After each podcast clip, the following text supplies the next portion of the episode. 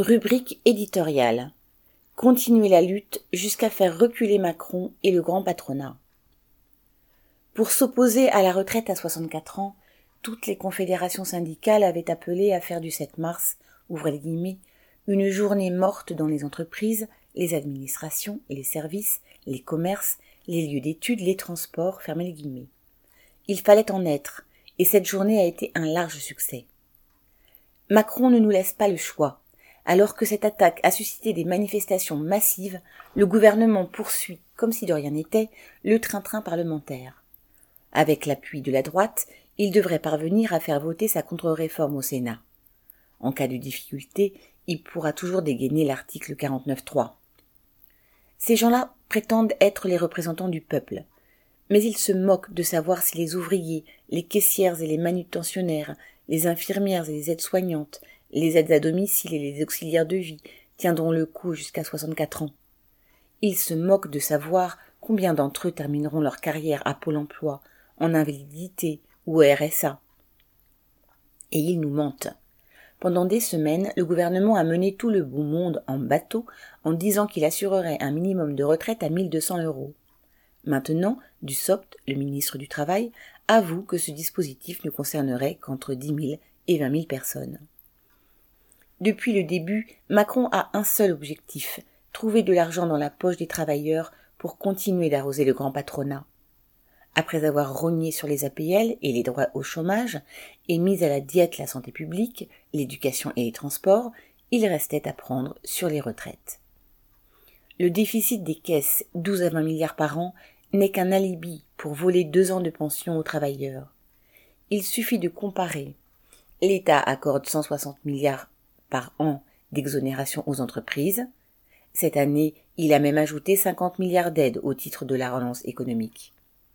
Pour augmenter le budget militaire, il a prévu d'en dépenser 14 de plus chaque année, et ce pendant sept ans. Quand il s'agit de trouver des milliards pour aider le grand patronat, ça ne fait ni une ni deux. Ce n'est pourtant pas l'argent qui manque de ce côté-là, puisqu'en 2022, Total a gagné près de 20 milliards, Stellantis près de 17 milliards et CMA-CGM 23 milliards, etc. C'est la même histoire avec l'inflation.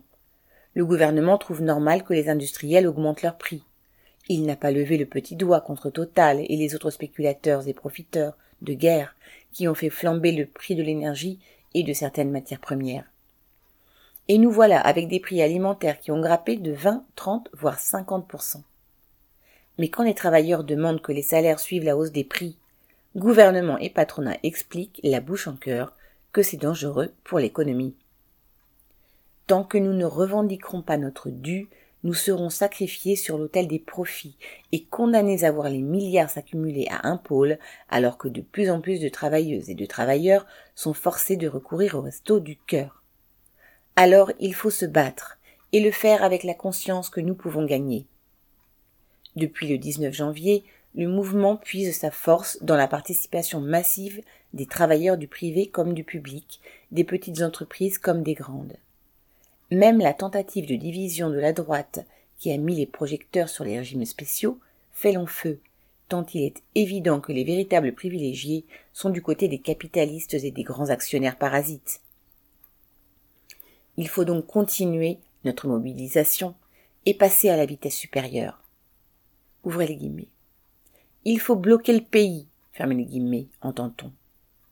Mais s'il s'agit de se reposer sur les cheminots ou les travailleurs des raffineries pour gagner le bras de fer, c'est une illusion. Ces derniers peuvent jouer un rôle d'entraînement en même temps qu'ils exercent une pression importante sur le gouvernement.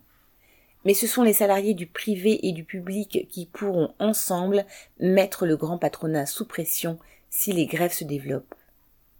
Pour gagner, notre camp a besoin de mobiliser le monde et d'utiliser les armes qui ont fait leur preuve dans le passé, la grève, les manifestations de masse et l'occupation des entreprises. Unis et déterminés, nous pourrons non seulement stopper cette attaque, mais aussi repartir à l'offensive sur le reste.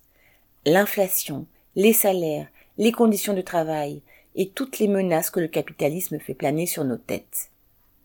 Alors, les manifestations et les grèves de la journée du 7 mars sont une étape dans notre lutte. Après ce moment de prise de conscience de notre force collective, l'action doit continuer jusqu'au recul du gouvernement. Nathalie Artaud.